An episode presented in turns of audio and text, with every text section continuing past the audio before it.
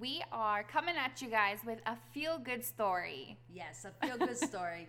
we always have to get a feel good story out there, right? It's nice to share it. So, my feel good story Tell us, Mare. is actually came from my chair, one of my clients.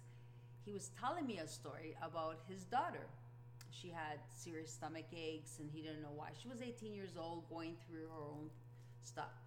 So they did all the medical tests and nothing amounted to anything. So he said, you know what, I'm going to go and see a therapist.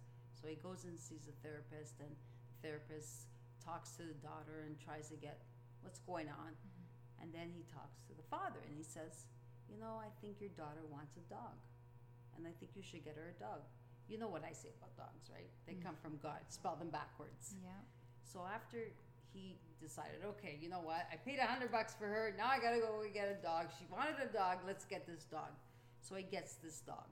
He gets this dog, and the daughter is doing wow because it's unconditional love. And I tell you where the feel good is. My daughter was 16 and was going through something similar to that, and I was like, oh my gosh, I'm gonna buy her a dog. A mm-hmm. feel good, you know, make her feel better. Well, I did buy this dog.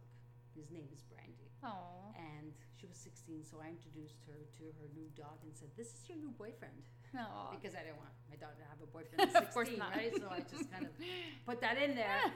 and the dog is six years now, and Aw. he made her feel really good. And after I got her the dog, I found my daughter was coming out of her shell Wow.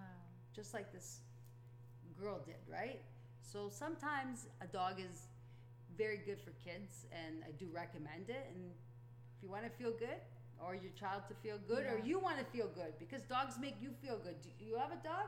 Oh, we did have a dog. I don't anymore, but I do see how people uh, light up with their pets, and it's such a beautiful experience. And how old were you when you got your dog?